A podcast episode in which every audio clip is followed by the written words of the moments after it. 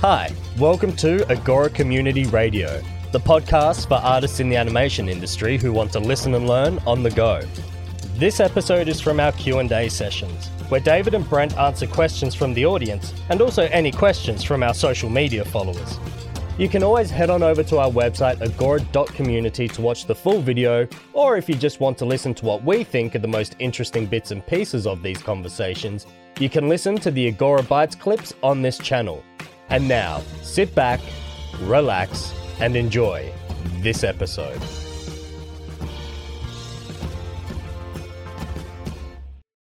Hello, it's Tuesday. What do you know? It's uh, with Tuesday comes another Q and A. So we, we're back with um, another round with myself and David, and um, with uh, an ever growing list of questions to answer. So let's get David in here so we can start getting busy. Hello, David. Hey, Brent. Today's introduction was pretty straight to the point. Yeah, sometimes Like I it. go a little off the track. Sometimes I go right to the point. You never know what Brent you're going to get. Tonight is the kind of straight to the point, Brent. I don't know why. It- it- there's a little bit of grumpy Brent uh, uh, uh, in it, just slightly in the voice. And, oh, you think so?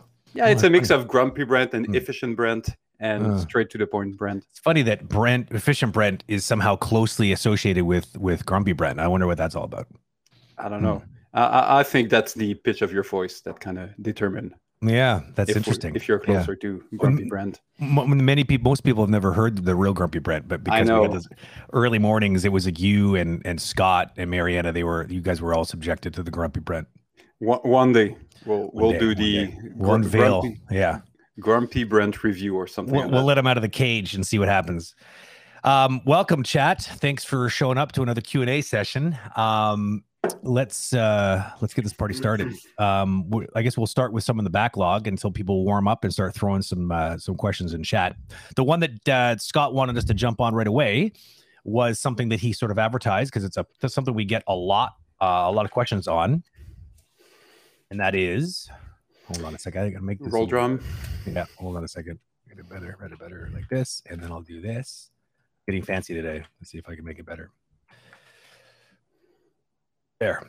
That way I can kind of include the the person's name. Um, so tips for fresh grad animators. Um, so I guess like just out of school, what uh what next? What's the what's the first thing that they should be spending their energy doing, probably? Hmm. It's interesting. Th- this Hmm. one could go in so many directions. Yeah. Um, I think one of the, one of the reason it, why it's uh, uh, this stuff is you know not all grads are made equal. No. Uh, there is a big difference if you're out of a four-year program at the Yeah. Gobelin and you're participated to a short film that is you know Oscar nom- nominated, Exactly. or if closer to my own story that you went to a less uh, uh, good school for like a year and you basically just learn how to use Maya and, and Yeah. that's it. So your starting point is Hmm. way A little different. Yeah. is a little uh, uh, a little different. Um, I think maybe, and, and I'm sure that we're going to do some back and forth on uh, on this one. But the first thing have to that is coming to mind um, is maybe to try to figure out where you hope to land uh, uh, in the industry. Um, if you aspire to work on video game, you're open to the rest, but you would really like to to to, to work in video game, then maybe starting to learn Unreal Mm. uh, would be a good idea because then you can animate, integrate in Unreal, have a little piece of this in, in your demo. By the way, technical animators are almost impossible to find on the market these days. It's a uh, it- it's pretty uh, insane. So as you're working on different, you know, classic locomotion uh, that you have uh, um, in game, uh, you also learn Unreal, and you show that you're able to animate, integrate, and manipulate your own animation in uh, Unreal. I, I mean, spending just a few weeks on, on that would be would bring huge value to your show reel. Uh, Mhm. you're looking to you would aspire to work on short film or animated feature, then I would probably advise to continue to work on different acting pieces. Uh, you know, long shot, mainly with body animation, facial close up, a lot of different, very short but different animation that would show different skills that you are uh, developing VFX, uh, it might not be a bad idea to learn about creature animation and uh, a bit of motion capture uh, as well. So, you know, you're going to get out of school. You're not going to be hired the, the next day. You're going either to have a job just to pay the bill and, and continue to work on your show reel or just be, be home uh, and, and work full time to continue to work on your show, show reel. The idea is because your show reel is by and large what is going to get you into the industry. So the idea is what do you put in that show reel to give you more yeah. chances to be hired? To me, that would be that would depend of where you hope to land in the industry for your for your first job. I got three main points that kind of fit tidily up, um, kind of uh, next to yours. Um, and there's a lot of overlap here, obviously, but but basically, the one thing you should do when you're graduating, like up until like the point, do I have chocolate all over my lips? No, I'm good. I was eating chocolate before, so it wouldn't have been a big surprise. Um, you want to make sure that you climatize yourself to the um, to being in the industry with a couple thoughts. One of those thoughts, for sure, should be the very, very, very real awareness that your learning has not stopped. Hmm. This is one of the things that you need to get through your head right away. It will remove the tendency to develop some sort of sense of entitlement that you may have developed at, at the school, perhaps. Maybe you were a hot shot at the school, but now you're jumping out of that school and you're in a job market that's mixed with people from all kinds of different schools.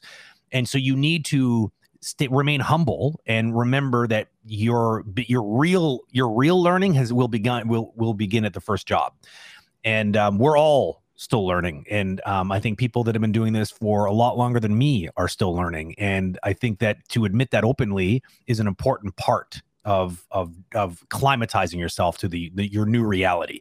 It'll also keep you hungry to keep learning, which is something that you should be doing second one of graduating because if you don't get that job from that first demo reel that you made at school right away at least you can t- continue to improve. And i think that that's something that you're going to want to be able to show as you are updating your reel often and sending it out there to make sure. I mean i sound like a broken record. When we talk about how manny had that epiphany idea that like you know what he did when he was um, you know hoofing the, the, the the pavement looking for work. He was developing a rapport and a relationship with these recruiters by not pestering them all the time, but to instead just send them updates every once in a while. Like, hey, just what I'm working on now, just so you know, keep, you know, don't, you know, keep me in mind moving and then just that's it. No no no pressure tactics no guilt trips just simply an update.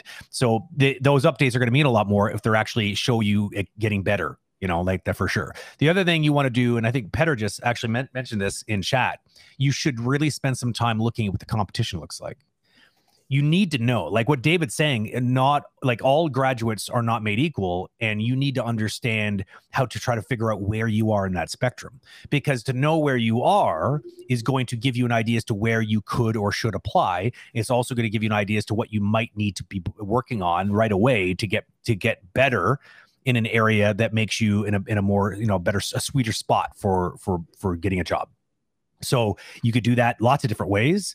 One of the ways is just to check school websites and school um, school YouTube channels and stuff like this. Look for demo reels that are you know putting out there. A lot of these schools do this, so you can go just sniff around the competition. Look in your local area, obviously, if you're looking locally, or maybe look you know not in your local area if you're looking to move away. But make sure that you're looking at a local sort of group of of um, of students so that you can get an get an idea as to where you sit amongst them and then start working towards you know making sure you're at the top of that pile the last thing i would say is um, um something that i forgot. It was um, well uh, maybe to your pre- previous point when you mentioned that you know uh, work uh, um, on your show reel and update it and back to our conversation with Manny um, uh, you, you can send your show reel often to the same recruiters as long as there's nothing new in this uh, yeah uh, in this show reel i would say the other thing is don't just update your show reel post your work you have a new shot a new yeah. animation that you're happy with yeah, yeah, put it on instagram put it on Absolutely. facebook put it on linkedin the the amount of recruiters now that are just literally scrolling down their yep. linkedin to see if they're going to find Totally. a gem of an animation. Let's assume that you've created something that is original and it goes, you know, quote unquote viral because Yep. you have a hundred of people that like them. Well, maybe one of those people who like them is a senior animator at a Yep, studio, and because of it, the recruiter is actually going to see it in their Exactly. own feed because their own connection is just and that that's part of exposing your your, Yep. your work and working on your branding Exactly. uh, on the exposure. So just share, um, and you know, if and on top of that, maybe you can have feedback. That, uh, Yeah, on- totally. On your work, that's going to be valuable uh, as well. So don't be precious with the the, the work. I mean, totally. don't don't you know be be proud of what you're going to to to share. But at at the point that you're like, you know what, it's good enough to go in my show reel. Well, post it as a separate piece of work in all the platform that you can Mm. because more and more you know if we go super old school that you would put your your reel on a uh, on a tape and send it to to studio and then eventually on on disc and then eventually on Vimeo and so on we're going more and more towards Hmm. recruiters or just going on all those platforms Totally. Instagram LinkedIn and all that and even TikTok and just scrolling down and we're going to find a gem oh that's pretty cool let's contact him or her and see if they're interested to work with us It changed the dynamic of that relationship too, because now you're not the one asking for a job. You're just putting your work out there, working on your brand. You're you're focused on your brand, and they will come to you.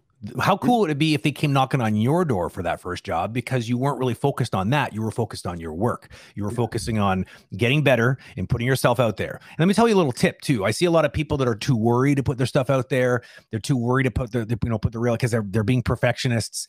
Uh, uh, let me tell you something. A little a little tip like David said, don't be too precious. Put yourself out there and not just don't just put it out there. Like ask for the feedback.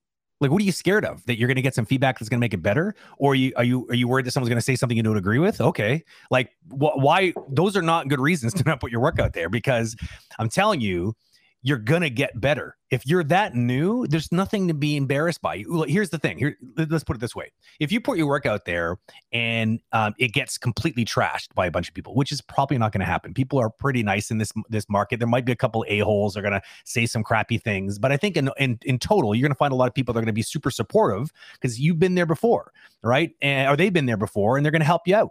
And that's great. You're going to get better. But here's the thing: you, if you if if your work isn't all that great yet?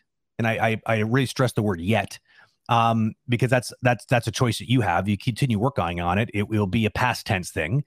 Um, if what like that if like if what do you what do you like would you hiding it so that like because if you get a job and the your work is not good enough that's not a good time for people to realize that you have a lot of work to do you know what i mean? Like so just put yourself out there it's going to help you even figure out where you are in in that sort of spectrum just by getting the feedback and sort of seeing kind of how what kind of comments you're getting. If you get a lot of people are like holy crap this is amazing go get a job what are you doing? It's going to encourage you you're going to feel like you're gonna it's going to build your confidence and you're gonna you're gonna be able to move towards the um, you know getting it out there. And i remember the one thing I, the third thing i was going to say is and i think david already kind of covered this i'll say this quite briefly it's start spending time learning truly understanding the job a lot of schools are not teaching you the jobs they're teaching you how to animate but they're not teaching you in my opinion enough about the job some schools are doing better than others at this and um and i what i mean by that is a good example are people that try to get a game job and they have like quite literally no idea what it means to be a game animator.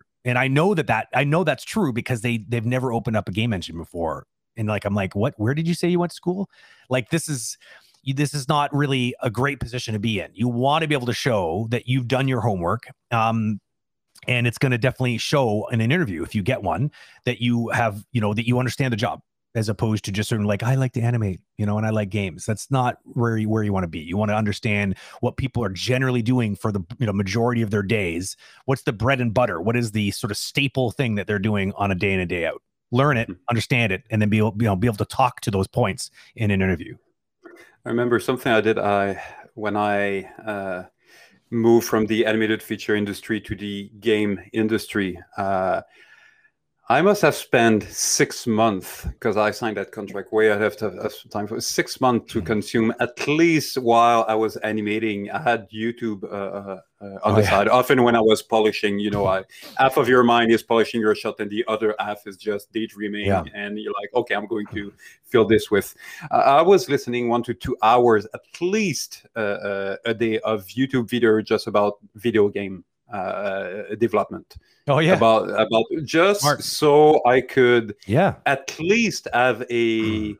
constructive uh, um, conversation, or at the very least know the voc- vocabulary. Yeah, that oh okay, so when when I'm talking about this concept, that's the proper way of describing yeah. it. Oh, when they're talking about this, this is actually what they are re- exactly. referring to.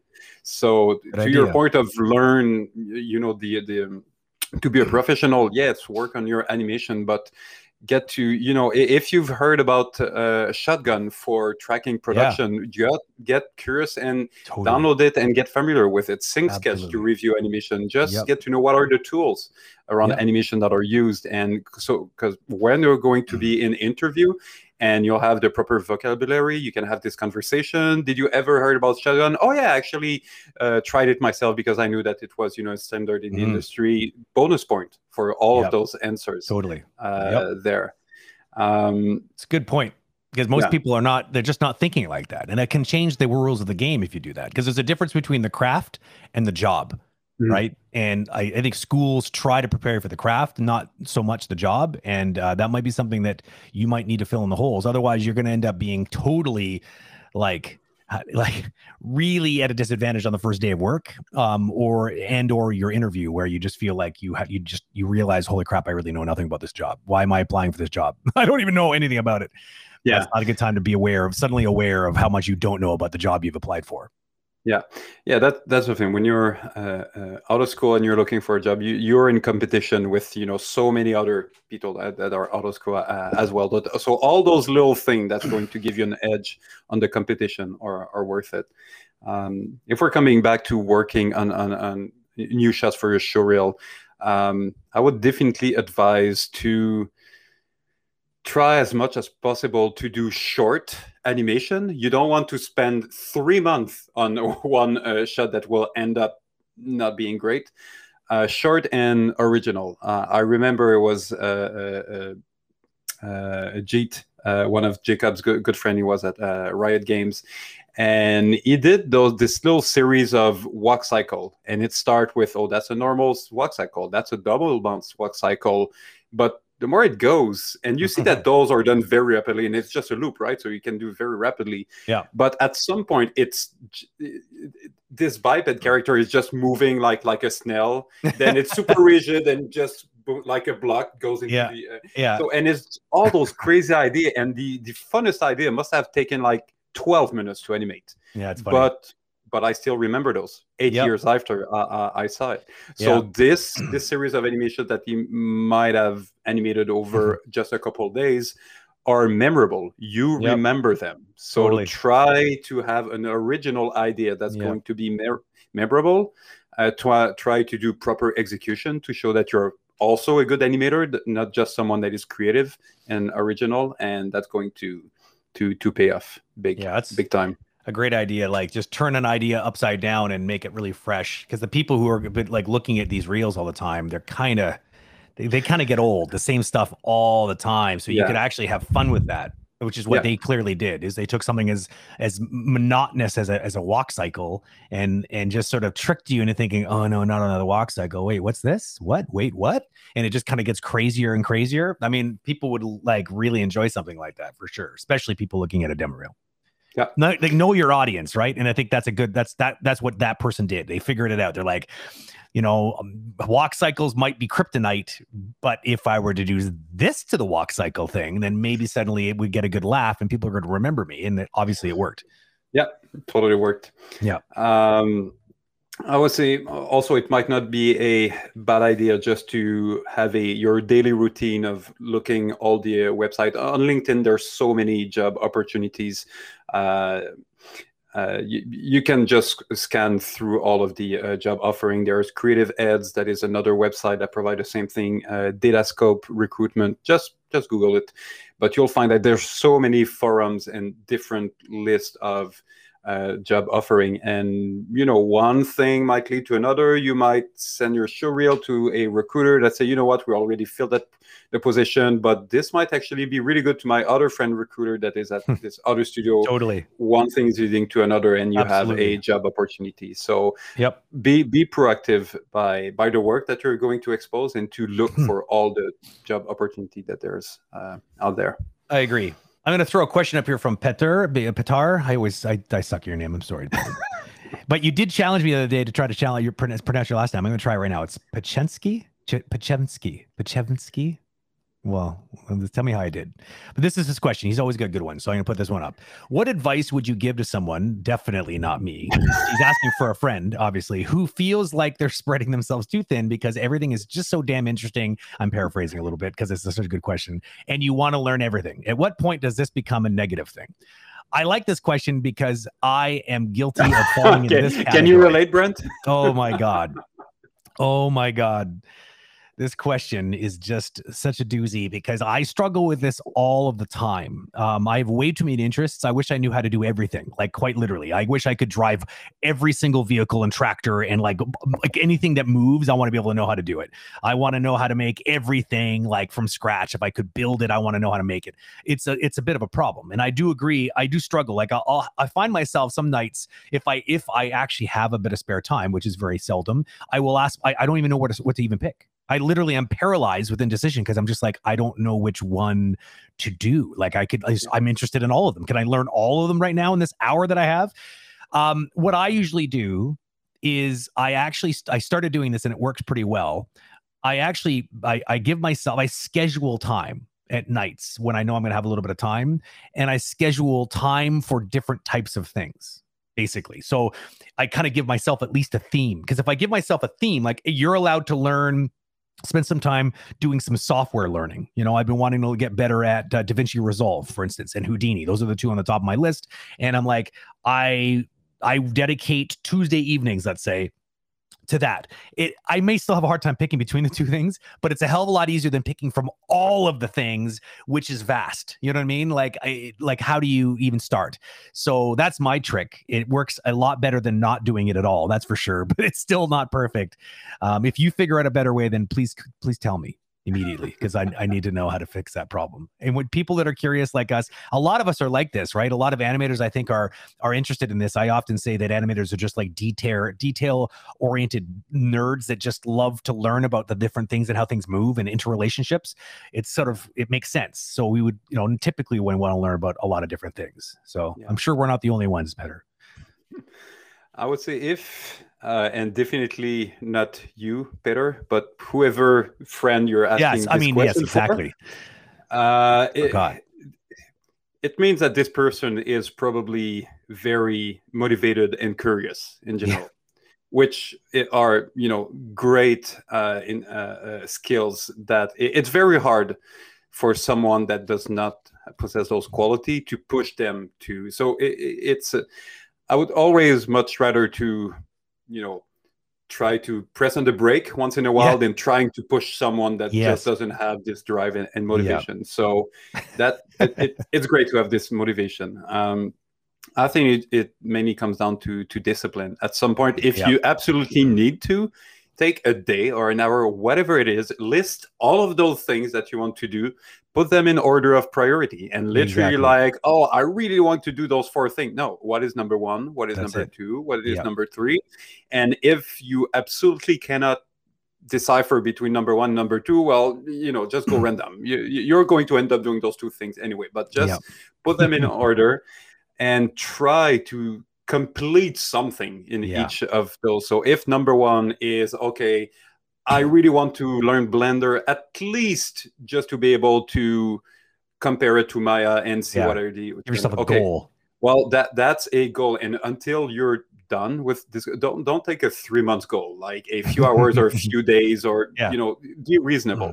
Yeah. Um, but uh, but complete this, and then move on to the next one and to the next one. The, the thing you don't want to end up doing is just do, being super shallow, like like a bee, a little bit on this flower and a little bit there and there, and there, and then three years after you, you kind of did a lot of things, but you didn't accomplish Yeah. uh, anything. So just just the discipline of okay, I I lost my initial drive and motivation to do it. I'm not excited anymore, but I'm sixty percent there. I'm going to complete the next forty percent. I'm going to complete this goal, and then I'm going to move on to the uh, to to the next Yeah. thing. That that's kind of the the boring part a little bit because you need to be your own manager. Yeah. But if you don't, uh, no one's going to do it for you. Yeah. So uh, yeah, Yeah, self discipline. I'm, I'm with David. It's it's like it is it is actually a, an asset, but you do need to learn how to leverage it.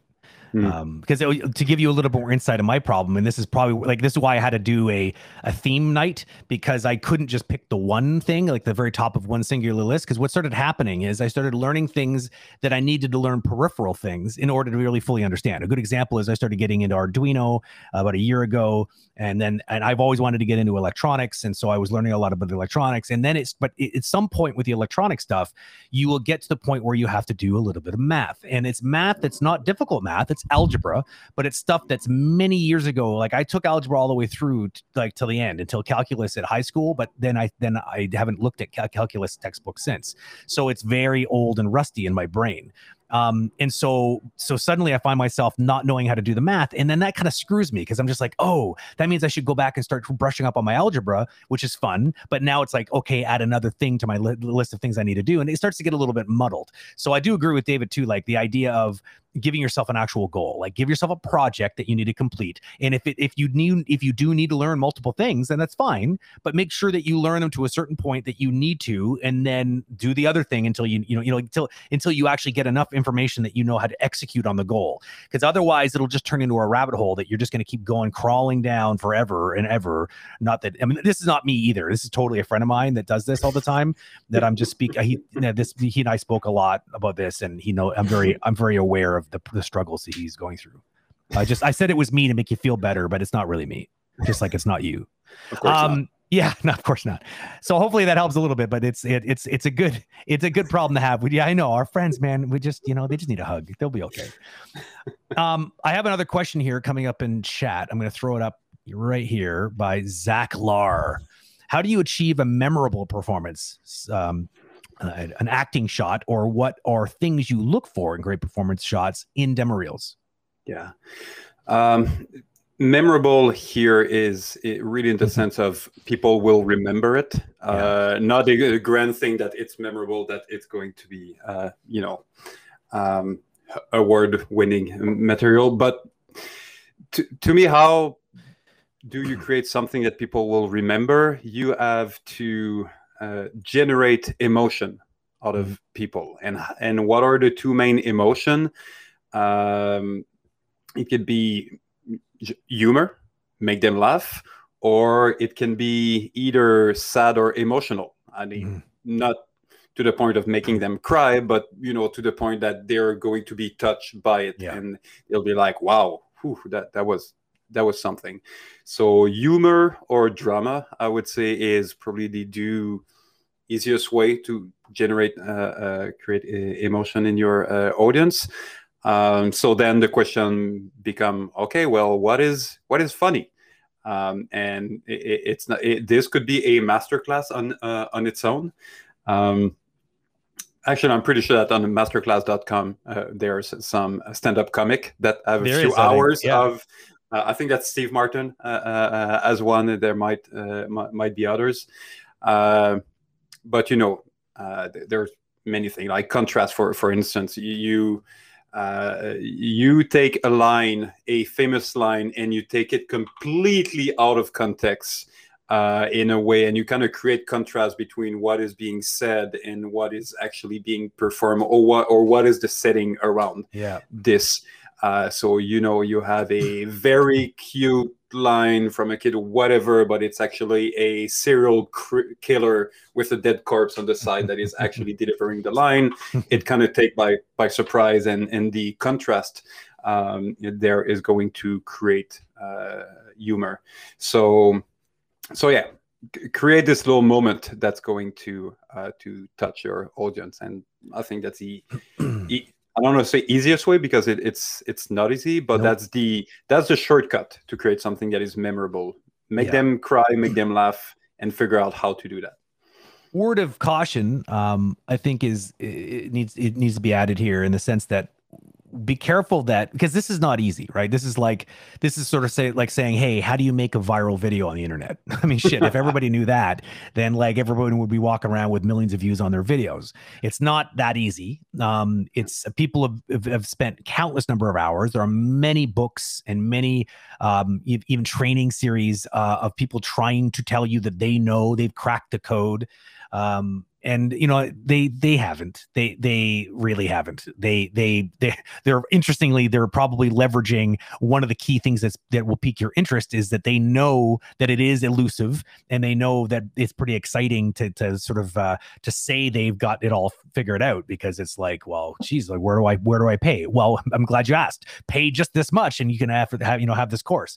You know, there's a lot of that kind of stuff out there. And if there, there wouldn't be if there wasn't a market of people that really wanted to know. Um and Mhm. trust me there are some big billion dollar companies like Google and Facebook um, that make a lot of money on the internet, and I don't think they even know. And they they're the ones that hold the algorithms. And like I mean, like you know what I mean. So, anyways, what I'm trying to say is. Come try to come up with original idea, like David said. Come up, try to figure out like we, the, the the conversation he said about the the person doing a, a walk cycle and changing it to like absurd levels just for fun. Um, that's a good example um, have you know another it's just turning things on its head i remember a really cool short film um, done by nick park you know aardman entertainment um, i think it was called creature comforts and what he did is he actually went and interviewed a bunch of people in a retirement home and used that that audio as as the the dialogue for these animals that are being interviewed in a zoo. And it's kind of interesting because of course the juxtaposition.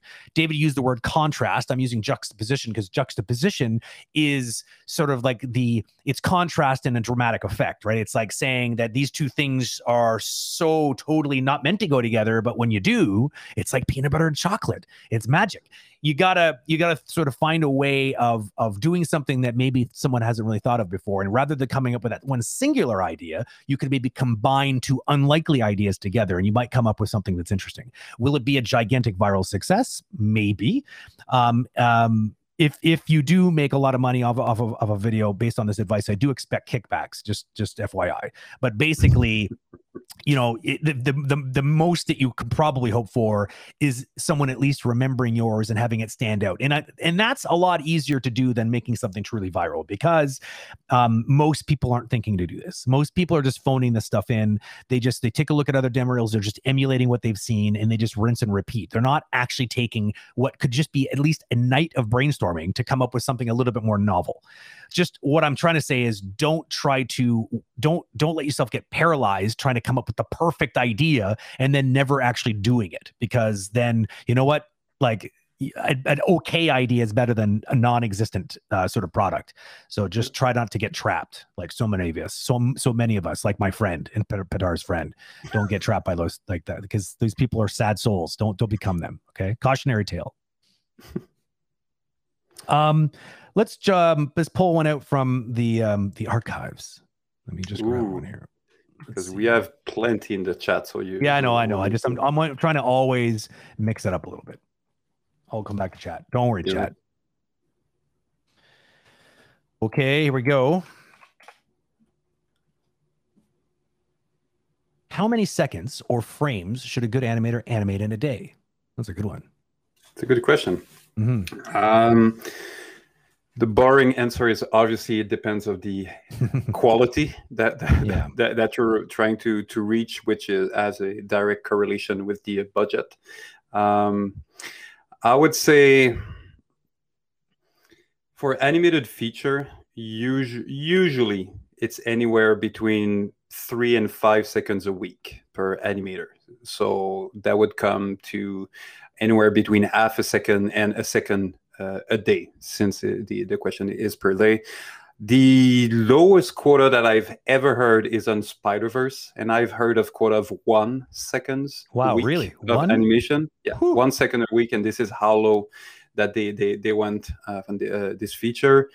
most feature are five seconds a week. Some uh, uh, uh, many are, are, four. Some are five. That I've information, seen... by the way, should be mandatory reading for all producers and creative directors that want the the the this Spider Verse look, but they yeah. but they don't have the budget for it, like because they need to know because that stuff it looks awesome for a reason. It does take time. Sorry yeah. for cutting in. No, it's and so and for movies, uh, I've seen up to twelve seconds a, a, week, but that twelve seconds a week, you start to get closer to TV series yeah. or Netflix series. Fifteen seconds a week might be the average for those. For TV series, I've heard up to uh, thirty seconds a week. But at this point, it's usually talking heads, two characters who have a big library of, of poses and, and motion that you can uh, reuse. And those are usually quota that you get more towards the end of uh, uh, production. So, yes, super, super high quality one, two seconds a week, three, four seconds a week is average animated feature, high uh, quality five might be the maximum. Eight you start to be a little bit lower. 10 and plus your tv uh, good tv quality. 15 might be the average and 30 seconds a week is the maximum for tv series that, that's kind of roughly yeah. what would be expected of the and obviously mm. senior and junior might not be on the uh, uh, have the same expectation in terms of, of quota but usually that's the uh, that's the average in the industry at least for animated feature. And i say animated feature because it's when we're talking about keyframe animation, uh, it, it's easier to calculate than, let's say, gameplay animation, where you might have endless loop of iteration in between what you're trying to, uh, uh, uh, the animation that you're doing. You put it in the engine, try it out. It's very difficult to uh, to calculate. Now, if we're talking about motion capture, let's say with um, cinematics. If you have good data uh, motion capture uh, at Eidos uh, back in the days, we could go up to 30 seconds a week per animator for good quality. But at that point, you're basically we had data for the face and the uh, the, the body, so you're basically enhancing facial animation, adjusting the eye contact, hand poses, contact with props, and, and all that. Maybe sliding feet, maybe adjusting a pose here and there um, animating props or any small thing that you need to to keyframe, and then it could be 30 second and more uh, a week if you have good uh, mocap data. Um, yeah, I, I, would say that's roughly the spectrum that um, I've experienced. The one thing that didn't come up in this was, of course, gameplay animation, and this is something that is kind of difficult to be honest. I've been doing this job for a long time, and it, it really depends on a the actual game and what the what the needs are. B, are you dealing with mocap as a base or are you keyframing from scratch? Um, are there stylistic uh, considerations that need to be made um, in, that would require a careful amount of of animating and uh, sort of meticulousness of of you know controlling the keys? Um, like it it really depends, and it's it's also hard because there it's such an iterative thing it'd be kind of hard to expect. Why would I expect an animator to have a certain quota when they are not in control at all of changes to the design, changes to um, the priority? Like it's just it's a it's just crazy. So, I mean, I kind of use my gut instincts on this. And one of the th- one of the, my barometers is that a decent, decently skilled animator should be able to put out put out a good cycle, like a good solid cycle from scratch, a keyframed game cycle usually if you can do it in a day that's a that's a pretty that's pretty good. Um, and that's assuming that you you know you roughed it out and you you know spent some time playing it within the engine and then you, you end up with something that actually works pretty well um, it's not to say that it won't change because the designers decide to change the game speed. Not that that ever happens in the middle of production 500 times. Th- these things happen, so I can't really fault them. All I can expect is them to stay motivated and stay productive.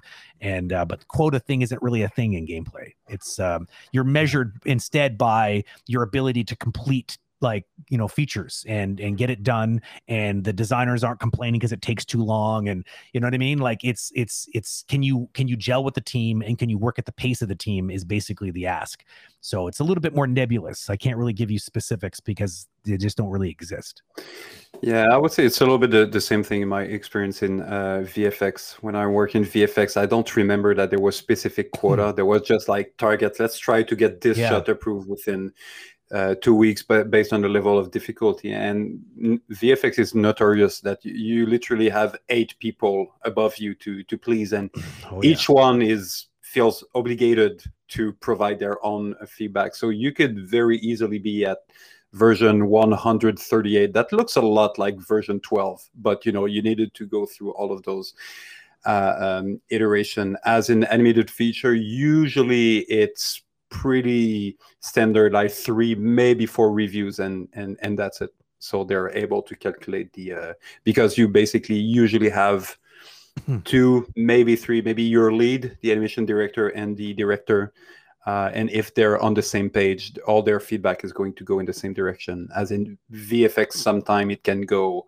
right left back in the oh, middle yeah. back to the left oh that, let's try this again. Oh no let's do this new idea. Oh yeah it's pretty close to what we did in the first place. Okay let, us try it again just to mm-hmm. so it's harder to to um have probably caught, quota in there. yeah and different productions are so different too right? Like it depends on the client relationship with the studio. Sometimes you have clients that are just really hands-on and they're very picky and they're gonna you know have changed their mind a lot. And maybe the studio doesn't have really good methods. Uh, maybe the contract they sign with the actual um, with the actual like client isn't mm-hmm. sort of bulletproof and, and, and provides a certain amount of revisions sort of included in the contract. But anything else other than that it ends up being extras that they have to pay for I find a lot of companies don't want to put clauses like that in the contract because they think they're going to scare off the, uh, the clients, and they may scare, off the wrong clients. But like, I digress. This is, you know, there's a lot of interesting business and politics in these industries, and uh, I honestly think that, um, you know, I mean, a good example is like watching the, a lot of these amazing VFX companies get just drilled into the ground because the production companies are paying them peanuts and like qu- quite literally just squeezing blood out of that stone until they just finally collapse, right? And I mean, yeah, you can argue that the production company is guilty for not paying them more, but you could also argue that these these studios should just be like, no, no, hmm no.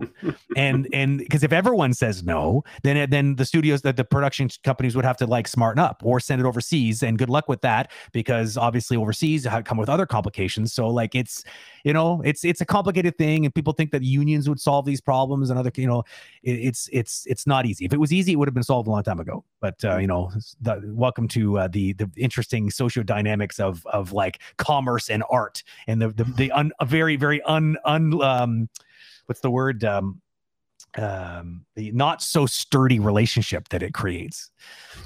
Okay, let's uh, jump on to one of Veronica's questions. She's always a good one for questions. Let's see what she's got today. Question If you are a student and you've been told you're ready to move on to something more challenging, how do you escalate the level of challenge you take on with next shots so you'll learn from it, but not pick something so outrageously challenging that, wait for it, hold on, I have to. Oh, I can't read it because it's highlighted. Uh, that you explode. That's kind of annoying. Two more words. Come on, come on, restream. You could give us two more words. Jeez. So, how to pick a a good challenge for where you're at? Uh, a non-destructing, a non-self-destructing yeah, challenge. That is not going to make you explode. That's a good question. Mm. I don't know if I have a formula for uh, uh, for this one. Um, yeah, I, I would say it definitely depends where you're uh, at. But let's take an example that you did a mm. performance piece and you're being asked to crank up a little bit the uh, difficulty level. Um, and I'm assuming that you know it, it's the uh, there's a good part of it that's going to be the technical challenge uh, of it. So let's say you, so let's go with something uh, simple. You did some actions. You have a character that is doing a sports. So there's no dialogue. There's no uh, real performance acting. It's more a physical performance. Uh, well, maybe the next one would be a dance with two characters. That's pretty challenging because now you have two characters that have to move with each other and you have a lot of contact to to, to deal with. Um, is it going to be too much? I don't know. It, it's it's the struggle is because until you do it it's kind of hard to, to, to, know are you going to explode or you're going yeah. to find it? Uh, I, I, would i would probably try pu- push yourself right to the fence of where you think it might be too much but go there. But again, just keep it short. Uh, if it's a you go from one character to two character and it's going to be a six second clip, and if you realize that you're about to explode, it's still just a six second clip with two characters. It's not a Bollywood with 20 characters for 30 seconds that you're just going to you know st- struggle on for the next uh, six months. So yeah, pick a challenge that you think is going to bring you to the brink of self explosion but keep it short. So if it's the case, at least you're not going to spend two months on it. It's literally a one or two week uh, assignment that you gave to to yourself. Yeah, I think it's all about targeting. I mean, for me, when I think of something that like, because animation like it depends on what we're talking about here challenge wise but i think most of the challenges that i i see as challenges when it comes to animation is technical challenges things that are difficult to do like two characters interacting like david said that's not necessarily more difficult conceptually it's more difficult technically and so mm-hmm. i think mm-hmm. a lot of these things that are scary can often be um, identified and and it, it could be experimented with without building it into an assignment you know what I mean? You don't need to, for instance, like oh i think that i want to start working on you know two two characters you know i've never really done that. I'm too scared of it. This idea of two characters wrestling you know i'm just uh, i don't even know where to even start. Okay well then learn the technical bits of this. What are the what are the what are the what are the tricks that you can use? What are our animators using? You know start investigating like animbot and a bunch of like these crazy sort of um uh sort of script suites that come with a lot of tools that allow you to make these kind of things a little easier mm-hmm. for yourself. And then don't try to do that that that that wrestling move right away. Instead just do small tests so you understand it. You you, you yeah. can wrap your head around it. And then you know maybe that that's just one example of the things that you would need to figure out. You know what i mean? Like i like identifying what are the challenges and then experimenting a little bit in a little vacuum. And then once I feel like I have a pretty good idea as to how to, how to tackle it, then yeah, then go and try to ta- take a take a stab at it. But don't make this three hour opus.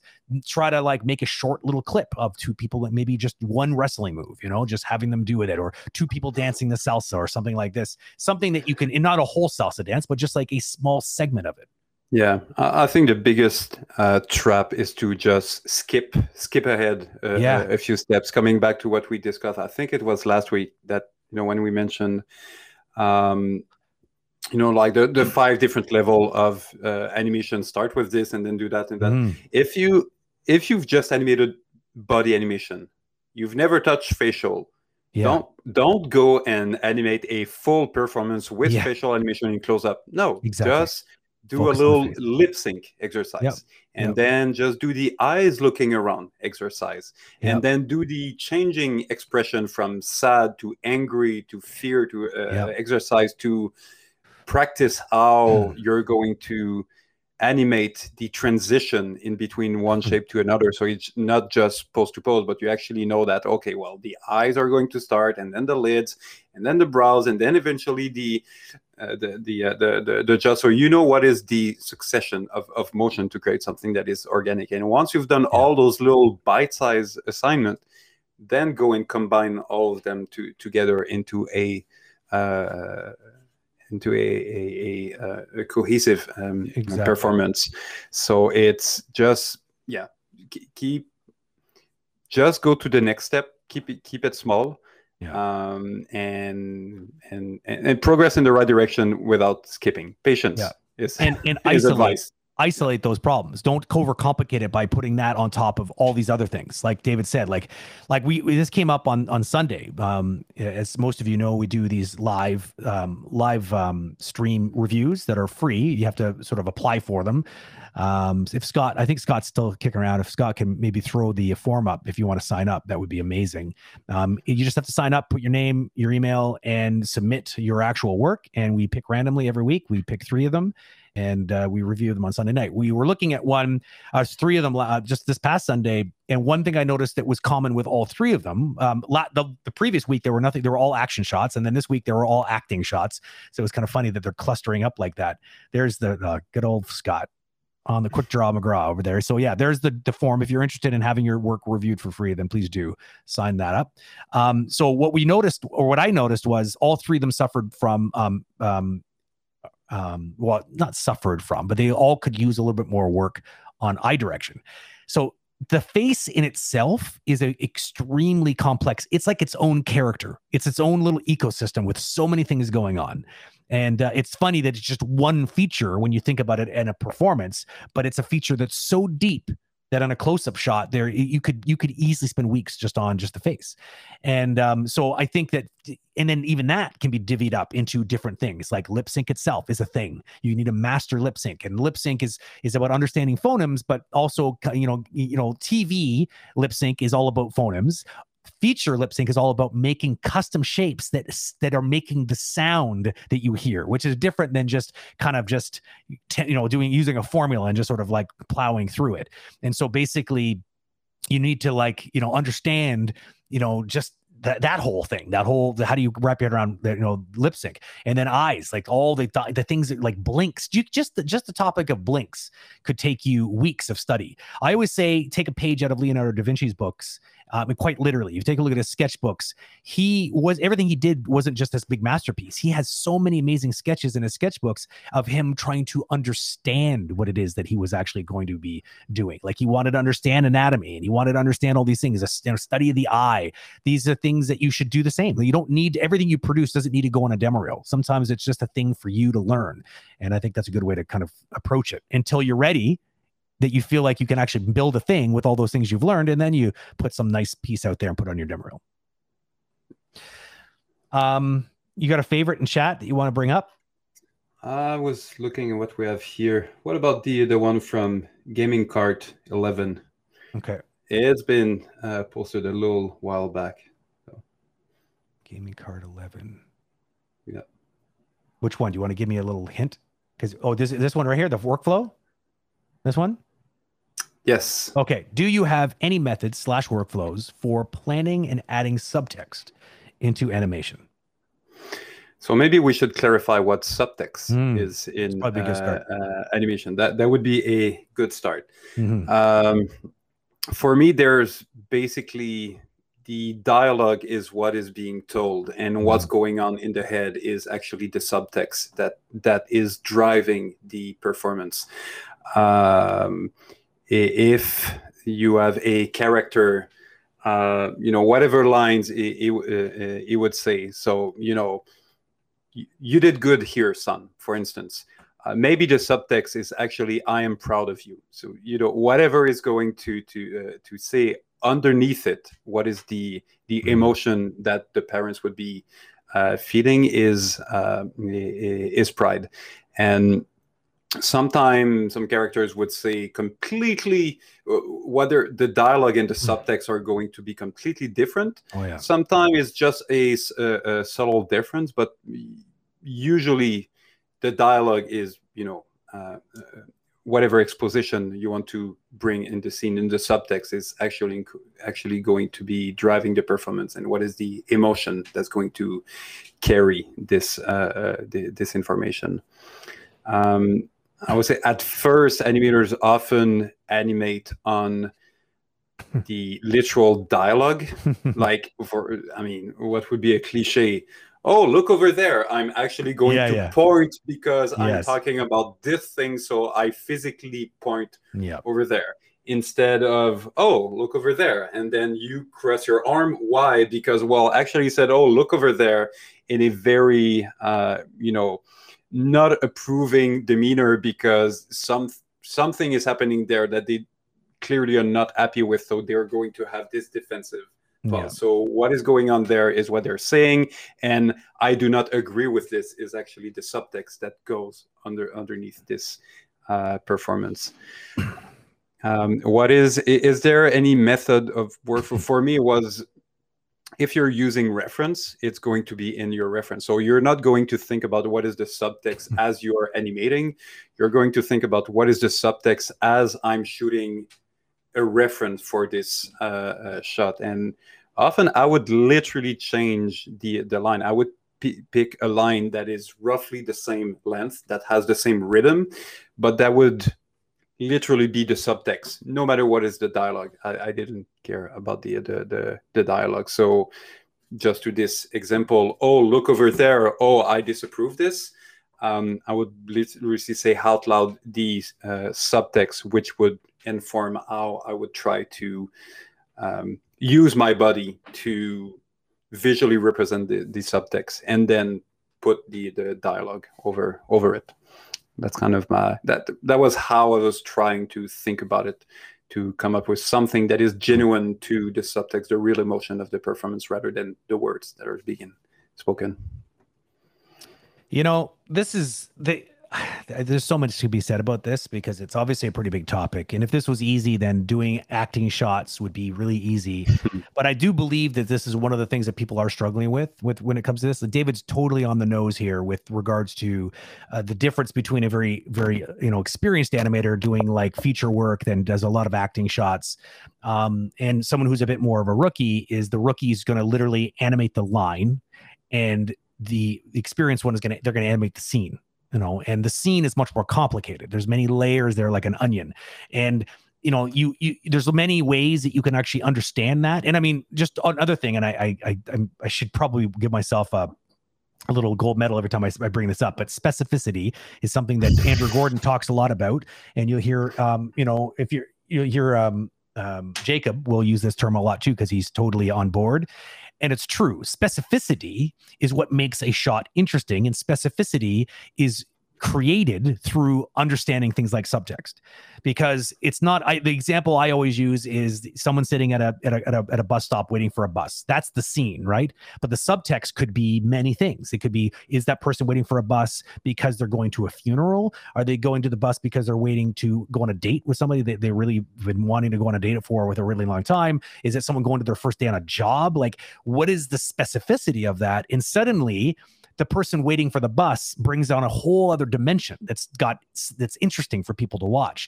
People are watching for the subtext to be completely honest with you. That's what makes it interesting. And the humans are complicated people. Like there's so much deception that in everyday life um like we don't always we very rarely say what we really think if you think about it right? Like we live in a world of white lies. We live in a, in a world that's trying or really hard not to hurt the people that we love. Um and yet it happens anyways not you know not necessarily sometimes on purpose sometimes sometimes not at all on purpose. But basically all these things it's like understanding the human condition. So to get good at this, in my opinion, is you you it's you can't just get good at this overnight. I think it is it requires a very um, analytical mind, and you need to learn a lot about just people. There's a bit of psychology in there. You can learn a lot from acting, but it's also you can just learn a lot from just trying to be an open book yourself and try to like you know be self-reflecting and sort of oh, think about these these kind of things the things that i'm saying and, and try to connect with them. Because if you can't connect with them um, then you're gonna have a hard time animating that's for sure and it, especially in a convincing way. Like what's it like? What is how does what does a scene look like when someone's actually you know saying one thing but actually totally meaning another thing. It, like what like how do you do that and make it so that the audience totally feels that? You know what i mean? Like the not and not feel it so that it's obvious and kind of weird but like feel it in a in a meaningful way that touches the audience um and um it makes them remember the scene not easy to do. Like I, you could even like so. For instance, if you're on the job and you're trying to get better at this, I would say absolutely make sure you read the whole script. If you're not doing that, then you're already kind of sinking yourself because you need to understand these character. You need to understand their motivations. You need to understand them the way you understand yourself and your brothers and your sisters. Like you need to understand these characters so that you're making good choices and you understand why they're saying the things that they're saying.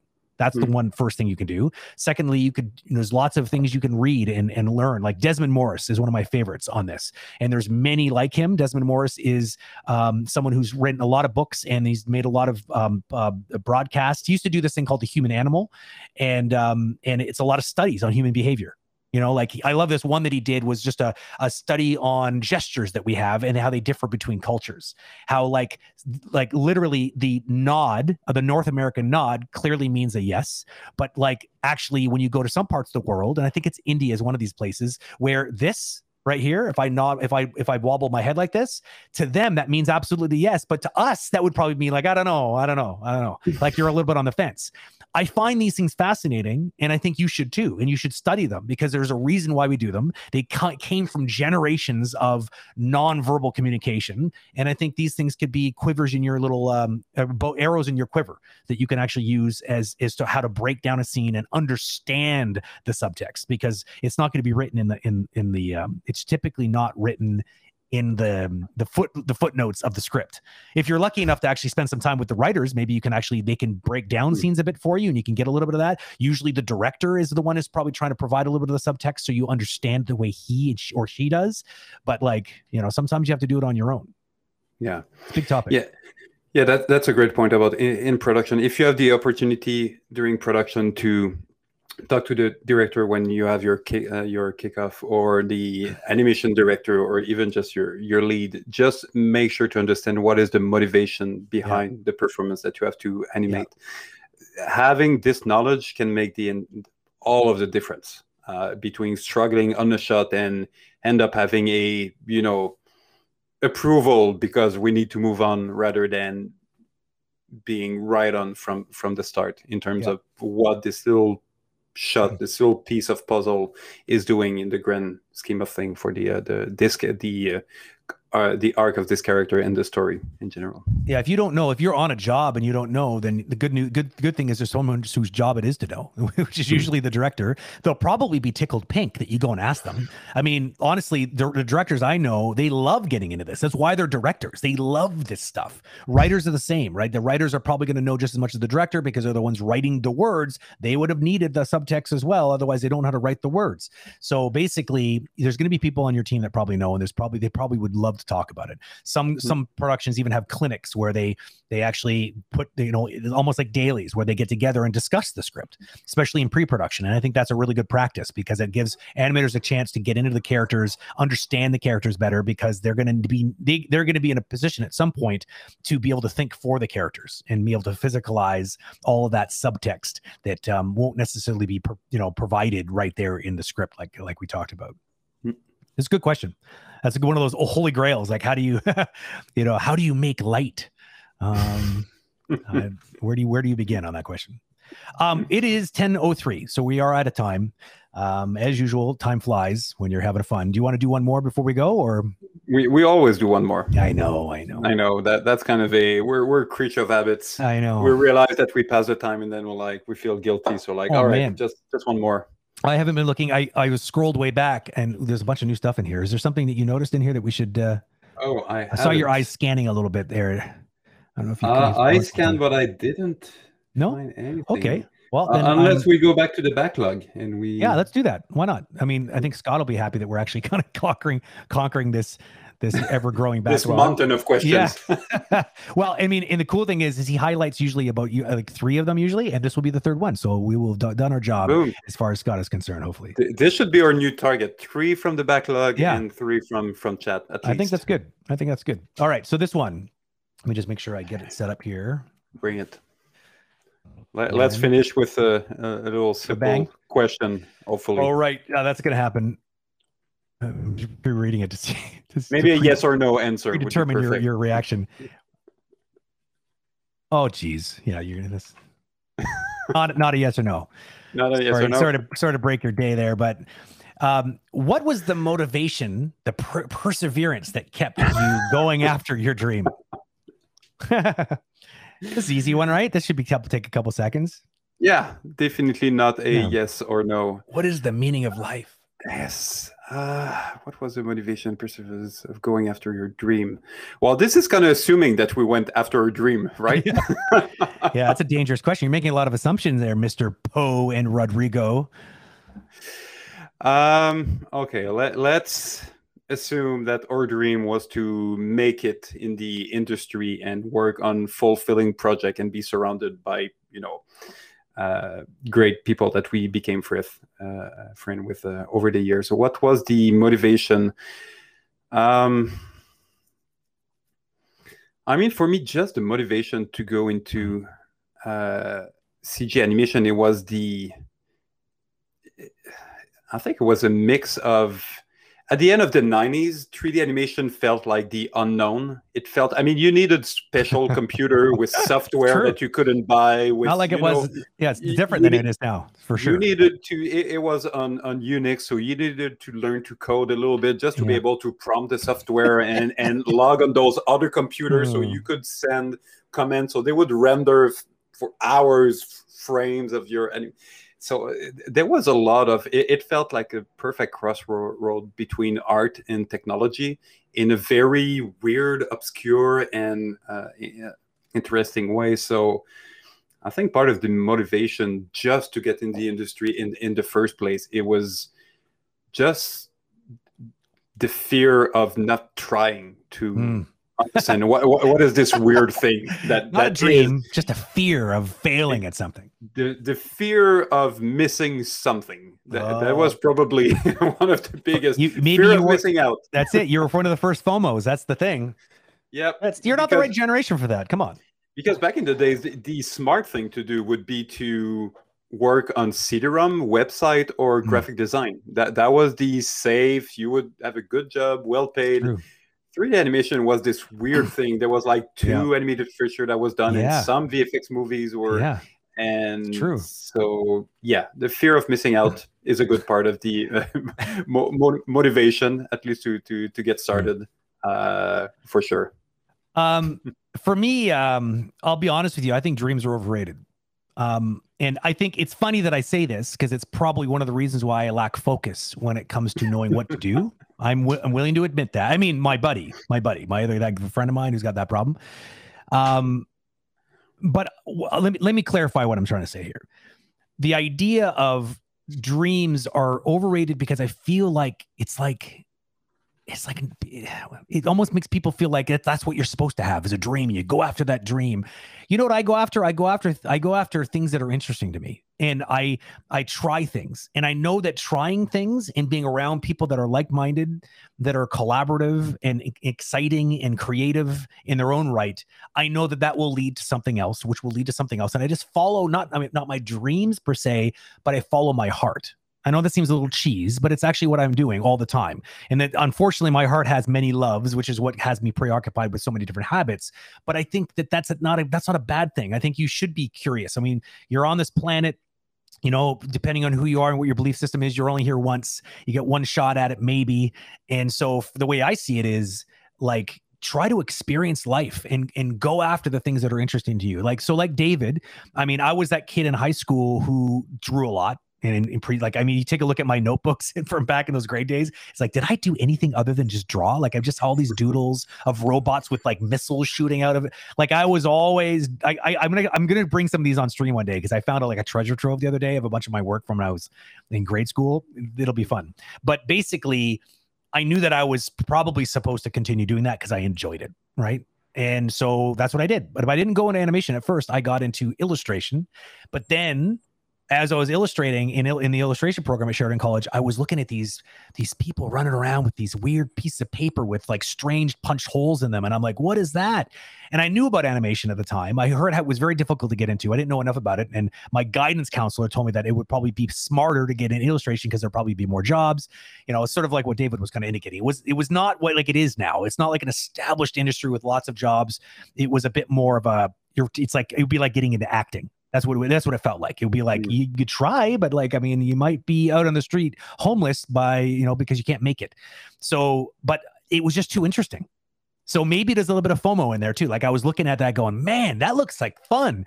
And I just followed my heart. If I think it looks fun, I'm going to get involved. And that's just what I did. And yeah. I just kind of been doing that ever since it's because it's interesting still to me. And I mean, I think that there are, you know, I, I, I you know, I, I am there's many areas to learn as you get in there. First, it was animation. Then it was like, then it was like, oh, now computer animation looks like a thing. I should probably do that because I'm interested in computers. I'm interested in games. I'm interested in things that I could do if I did that. I, I just just went down that road. So I believe you follow your heart and you make sure you're doing things actively that you are going to enjoy that you're interested in. You just can't go wrong.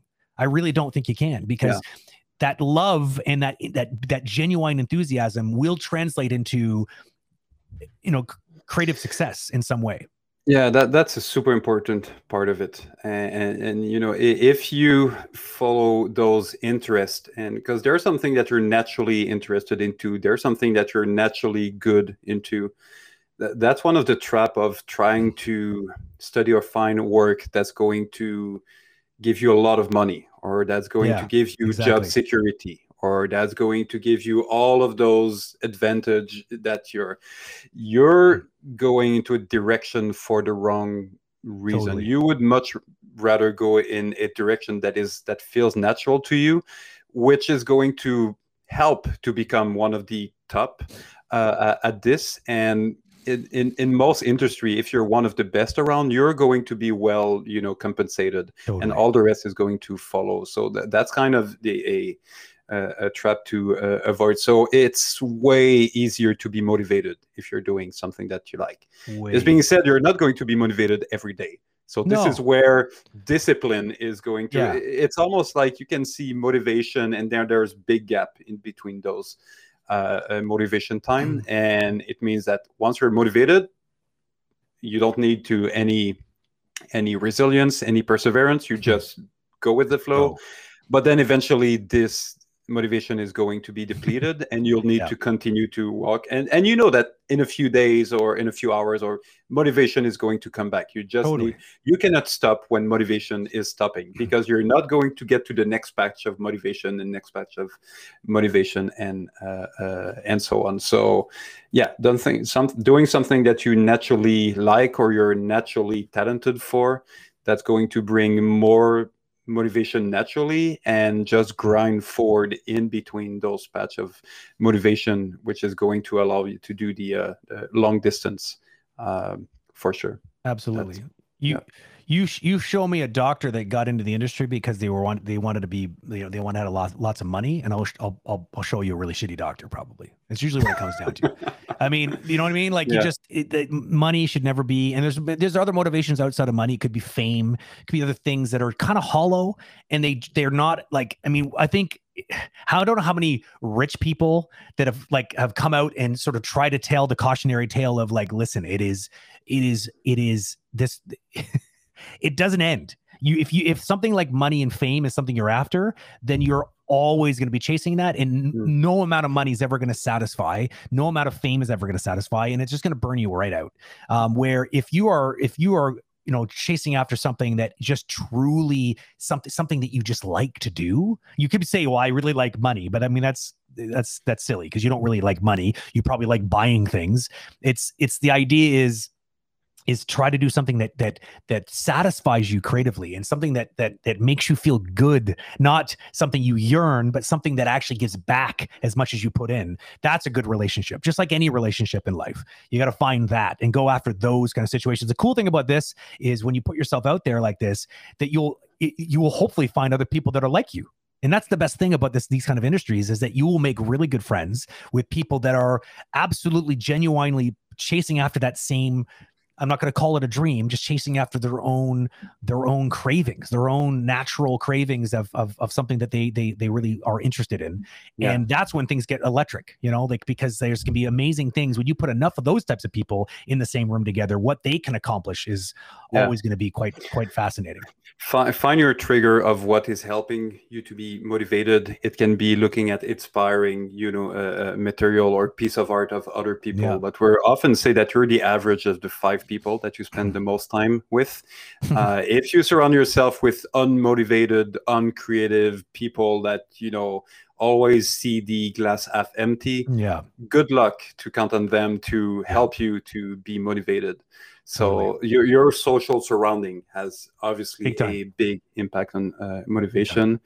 Uh, maybe another source of motivation is mm. you know um, declaring out in the open i'm absolutely going to do this by this date. A little bit like we did with agora community yeah, and at some point like all right in september we're la- launching a website and then like oh shit we have like four months to, oh, yeah. to do all this. I looked at that def con clock a few like quite a few times a day and i'm just thinking like i like why did we agree on like why it's september? That's just yeah. but if we didn't do that we wouldn't be here right now that's for sure. Well create yourself a peer pressure uh, situation that you you've committed yep. to something and they're like well now i have to do it so. totally totally because yeah because that's the interesting thing that's that that's the bridge you're talking about right like you a lot of a lot of us are really like the idea and we're interested in something but sometimes we have a hard time getting going because because yeah. we're procrastinators and i talked a lot about this one day like procrastination is often a symptom of just fear of effing it up, you know, and like not knowing, not just, just not, you know, like you're just worried and you're trying to overcomplicate and you're trying to perfect the plan before you pull the trigger. I think that we've seen a bunch of people on our stream, our conversation with, and there's a there's a similar theme that comes out of a lot of them when we're like, hey, why do you do this? Why do you like, hey, you know, JD, why do you always where do you find the time? Hey, you know, um, um, you know, Sir Wade, like there's so many of them, right? That we they always come back with at least one example of something that fits tidily into this category. It's mm. like there's a part of the reason why they do it is it because it's it's like a self-motivator. You know, they often stream about things that they love and stream about things they want to get better at. And it, it kind of keeps them honest because it's going to motivate them to do it because it's kind of peer pressure now. You've literally put yourself into a peer pressure scenario because yeah. you told the world you're going to go do this thing. You better damn well do it, you know? Yeah. So maybe starting a YouTube channel, like who cares? Like who cares if you only get like 10 subscribers? It might just be enough to get you to do it, you know? Who knows? The fear of not delivering is pretty powerful. Uh, as yeah. we say, fear has a lot of firepower. So it put it put it behind you, not in not in front of you. Yeah, that's it. Yeah, exactly. What's got fire and behind you? Afterburners, baby. Just go for it. I don't know why I even said that, but I don't know, but that's a perfect way to end this this, it was, this It's better to burn out than to fade away. All right. Well, on that note, thank you, David, on this wonderful Q and A series. Uh, we'll see you on the next one. Actually, we'll see you. Is it tomorrow? I think it's tomorrow. Is it Sir tomorrow? Wade? It's either tomorrow or Thursday. I just I someone knows. Now you. just waiting. We, now you're now you're doubting yourself. Doubting yourself. It is tomorrow. It is. I thought it was too. Okay, good. So we'll see each other tomorrow. Sir Wade, um, it's in the afternoon, I believe, and uh, one thirty EST, I think. That sounds about right. Yep. So um, if you're not sure, because I'm I'm definitely not, check our live page, agora.community slash live. The schedule is always there. You can also subscribe to our Google Calendar if you want to be extra up to date with all the things. Um, because sometimes those things move around and they usually move around there first because we have to confirm with our guests. So those things are pretty cool. Uh, so that that calendar is a pretty cool tool if you really want to know. If you're like the crab nuts and want to be the first one in all those in all the chat rooms, I bet you got to have the Google Calendar. All right. So thank you, David. I'll see you on the next one. Bye, guys. Have a good evening. Things to, cheers. Take care. So the one thing I wanted to say, oh, let's get rid of this. The one thing I did want to say is just a quick reminder on. Um, I brought it up already, but there is uh, the form. If you scroll up, I'll give you another chance to go up there before I kill the stream. Uh, if you do, if you are interested in having your work reviewed, if you've been kind of on the fence for a while and you're like, ah, you know, I really kind of want to get myself reviewed, but I'm kind of nervous. Well, there's one way to tear that band-aid right off and just get reviewed live in front of everybody else. And I'm and I I say that with all honesty. It's it's the kind of thing that you you, just got to get used to doing. You, eventually, believe it or not, you'll start to crave it. This idea of just putting it out there because if more people are looking at it, there's a good chance that more people might come up with some really cool tips and feedback for you, and you start to crave. Uh, did my mic cut out there? It kind of sounded like it did. Um, you're going to start craving that kind of level of feedback. The other thing I wanted to remind you of is Scott and I are starting to do this thing. This uh, we're changing the update. I used to do these Agora update videos. They used to just only be sitting on the site we want to do them live now. So we did the first one last week, and we kind of want to turn them into a conversation where we just talk a little bit about. It's almost like a town hall. We talk a little bit about some things that have been going on lately, things that are happening right now in the Agora community, as well as things that are kind of coming up. So um, it's sort of like a um, a past, present, and future. Um, conversation about Agora community. And so that's kind of a, we, we, we thought it would be cool to, to do it live because then people have questions they can, we can ask them or answer them right then and there the idea is that we'll put um, a condensed version of that um, on um, on the on the library as well as on social. So if you missed the the live stream about all the new updates, then you can always get the kind of the the quick and condensed version um, at your viewing pleasure um, on one of the many places that you can see it. Um, so that's happening. And in the last update, I finally, finally, um, we we announced the um, the the competition for the Anim uh, Anim Bingo um, logos. So basically, the Anim Bingo is something we did right after the the twenty the the um. You want the air horns? Okay, here you go. This is for Veronica.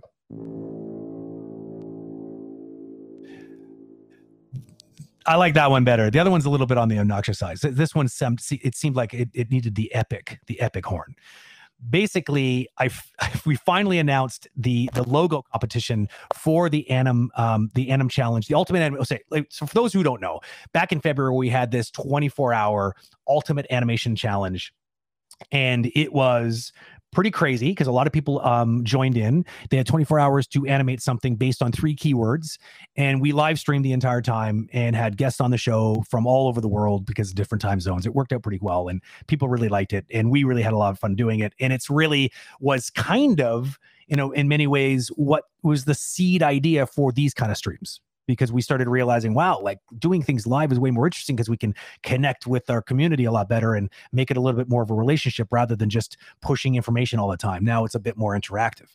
Um, so we started after the challenge. We we I I, I, put, I put I put a team together. Myself and Jacob, um, the the Pratt brothers, and uh, Sir Wade and JD Haas, and we uh, broke it up into um, different nights where we sat down and reviewed every single entry that was submitted because there was winners of every category but we didn't think it was cool that only the winners got some sort of praise or feedback. We wanted everyone to kind of benefit for their work, and so we had we took, took a look at all of them and gave feedback on every single one of them. And we came up with this crazy idea called Anim Bingo.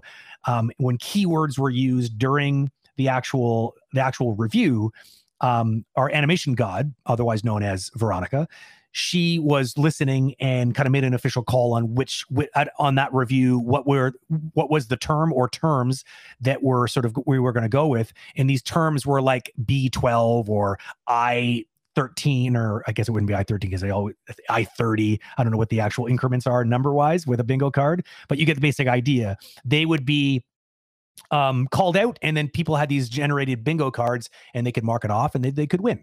And if you are crab nuts, you won pretty much every single time he played. Which I don't know how I still don't know how he rigged the system to do it, but um, you know, I'm impressed nonetheless.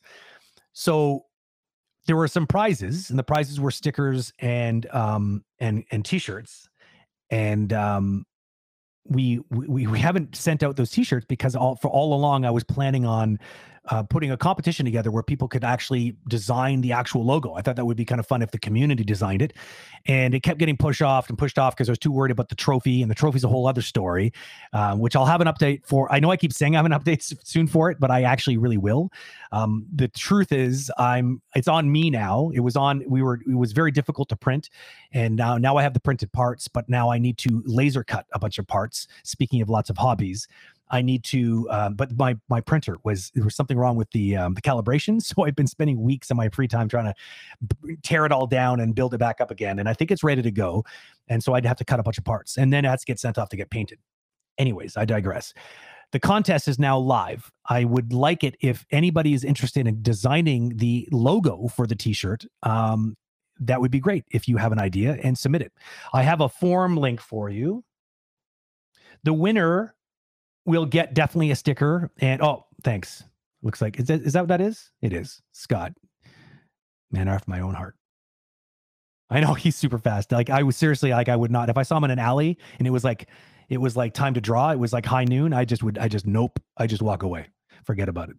So basically, click on that form. Um, you don't obviously need to do. You probably don't have a design ready now, but if you have an idea milling around, it doesn't have to be amazing. It just has to be something fun. You get bonus points if you can incorporate one, um, one or more of the guests. So that would be the Pratt brothers, myself, um, Jacob, um, JD, or Sir Wade. Um, somehow incorporate that into the design. You get you get some extra points, and you should incorporate the actual term in a bingo in some way as well. Obviously. Um, now, why that's cool is because I like to brand this and make it a real thing and come back, have it come back and have it come back in other forms. And I think a lot of people probably missed out on the chance and they probably would have loved to have tried playing Anim Bingo. So um, this is a sign that it's being rejuvenated and um, we're going to be bringing it back and uh, making some sort of attempt at making it some sort of regular thing on Agora community. I don't know how regular, but semi regular. Um, but uh, yeah, it was just a fun way to hang out and talk about animation and look at animation, discuss it, but also maybe have a chance to win something because you know because we're what I think the the the coolest part of that idea was is we were talking about like terms. It's it's helping us build a vernacular, um, a, a set of vocabulary that we can use to describe what we're seeing um, which is an important kind of asset to have as an animator because sometimes speaking that language makes it a little easier for you to understand feedback. It helps, it makes it easier to maybe even like get feedback. But um, it was just fun. It was just fun. We were just hanging out. There was always the same regulars in there, and we were goofing around. It was it was a really good time. So yeah, please do. If you have a, a cool idea, please uh, fill out the form and, uh, and head it over to us. We we will have it open for probably the next couple weeks in order to give people time to to so submit something. And uh, when we do have a, a, number of them to submit and it's time to close things off, we'll give people some warning in case you're working on something and you need a little bit of pressure to submit it. Then you'll be able to do that uh, before kind of um, us shutting the doors. And then we're going to take it back to the community to vote on the uh, the best one. I just hope there's enough in there um, that we uh, we can actually have a really cool voting session on designs. So I implore you, I implore you, I implore, no, I implore you, if you have um, uh, enjoyed it in the past or think it's a cool idea, then please do. Oh, look at that! Scott already put the pressure on. Second of August, that's what you got.